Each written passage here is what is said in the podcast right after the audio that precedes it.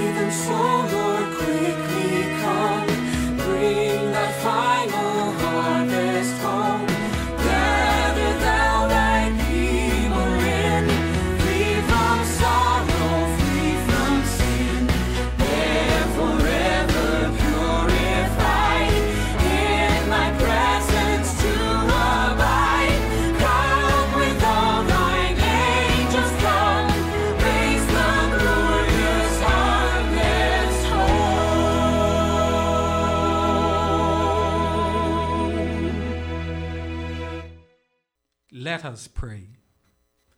Grant us, we pray, O Lord our God, the constant gladness of being devoted to you, for it is full and lasting happiness to serve with constancy the author of all that is good, through our Lord Jesus Christ, your Son, who lives and reigns with you in the unity of the Holy Spirit, one God, for ever and ever.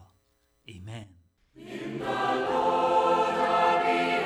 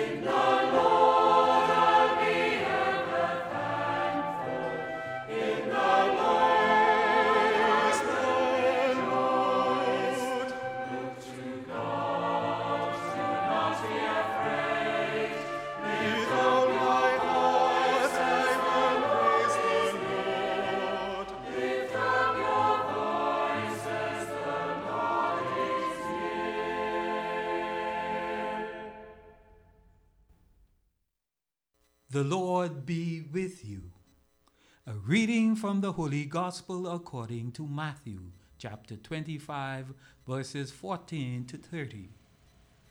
Jesus told his disciples this parable. A man going on a journey called in his servants and entrusted his possessions to them. To one he gave five talents, to another two, to a third one, to each according to his ability. Then he went away. Immediately the one who received five talents went and traded with them, and made another five. Likewise, the one who received two made another two. But the man who received one went off and dug a hole in the ground and buried his master's money. After a long time, the master of those servants came back and settled accounts with them. The one who had received five talents came forward, bringing the additional five. He said, Master, you gave me five talents. See, I have made five more. His master said to him, Well done, my good and faithful servant. Since you were faithful in small matters, I will give you great responsibilities. Come, share your master's joy. Then the one who had received two talents also came forward and said, Master, you gave me two talents. See, I have made two more. His master said to him, Well done, my good and faithful servant. Since you were faithful in small matters, I will give you great responsibilities. Come, share your master's joy. Then the one who had received the one talent came forward and said, Master, I knew you were a demanding person, harvesting where you did not plant, and gathering where you did not scatter. So out of fear I went off and buried your talent in the ground. Here it is back. His master said to him in reply, You wicked, lazy servant. So you knew that I have harvest where I did not plant, and gather where I did not scatter. Should you not have put my money in the bank so that I could have got it back with interest on my return? Now then, take the talent from him and give it to the one with ten. For to everyone who has, more will be given, and he will grow rich. But from the one who has not, even what he has will be taken away. And throw this useless servant into the darkness outside, where there will be wailing and grinding of teeth. The Gospel of the Lord. Praise to you, Lord Jesus Christ.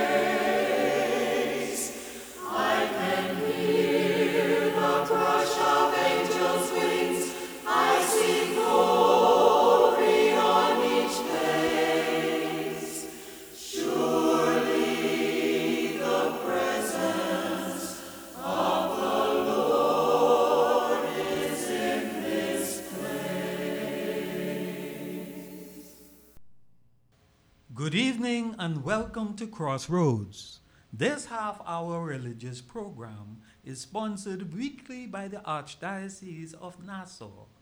It is produced here at our Catholic Communications studio.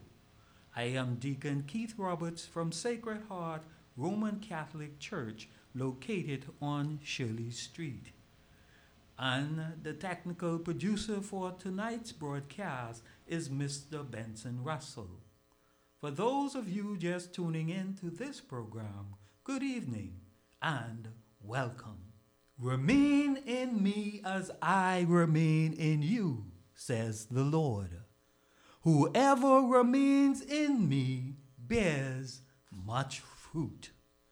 My family in Christ, as we continue on this, the 33rd Sunday in Ordinary Time, we do so while recognizing that our gospel passage is a continuation of last week's gospel, calling us to preparedness. And today, the parable of the talents is yet another parable about the kingdom of heaven. The theme is basically the same that readiness for the coming of the Lord requires both foresight and an investment of effort on the part of disciples. Again, a clear distinction is made between faithful and foolish responses to Jesus during his absence. Brothers and sisters, these responses are embedded in our day to day choices, and we are accountable to the one who has entrusted much. Beloved, the scenario is that of a rich man, representing the Son of Man, who entrusts his wealth to servants, his disciples, while he goes on a journey. That journey is his death, resurrection, and ascension. Three servants are given a monetary trust, with each receiving a different amount corresponding to his individual ability, not that of his neighbors, his friends, or his family members, but his own ability. The first receives five talents, the second two, and the third one. Master's expectation is that his servants should engage in some business venture that will yield him a profit. See chapter Luke chapter 19 verse 13. My family in Christ, it is impossible to calculate what each talent was worth in modern currency. The talent was a measurement of weight, and the value of any given talent depended on whether it was gold, silver, or copper. Nevertheless, all agree that a single talent was a significant amount of wealth to be used in commercial trading. To give you an idea, it is said that a single talent of silver would be worth roughly 15 to 20 years' wages of a manual laborer. We can now see it is remarkable that the servants entrusted with five and two talents doubled the master's money before he returned. However, the servant with one talent declined to invest altogether and buried his talent in a hole in the ground for safekeeping. Beloved, most commentators identify the talent of the parable with personal endowments of some sort.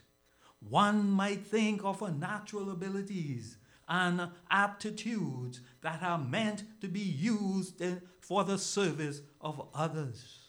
Similarly, the financial resources entrusted to us are to be invested for the good of others, especially the poor, See chapter 6, verse 3 to 4, and chapter 19, verse 21. One can also apply the talents to spiritual gifts that are meant to be used for the edification of the church. Each of these interpretations represents a legitimate way to read the parable and apply its lessons today. My family in Christ, beyond this, a good case can be made that each talent represents knowledge of the mysteries of the kingdom of heaven, as in chapter 13, verse 11. Matthew's readers are cued to make this connection in verse 29, where the principles of receiving more or having it take away is precisely what Jesus said earlier about his disciples' knowledge of the kingdom, as in chapter 13, verse 12. Remember that the disciples, unlike the crowds, were blessed to receive the interpretation of the parables in private, as in chapter 13, verse 6.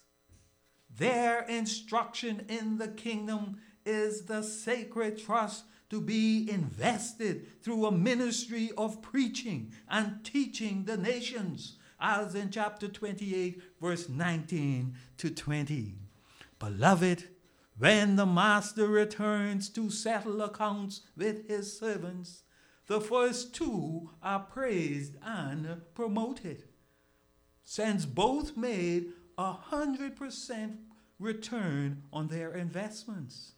Both are told, Well done, my good and faithful servant, and come, share your master's joy.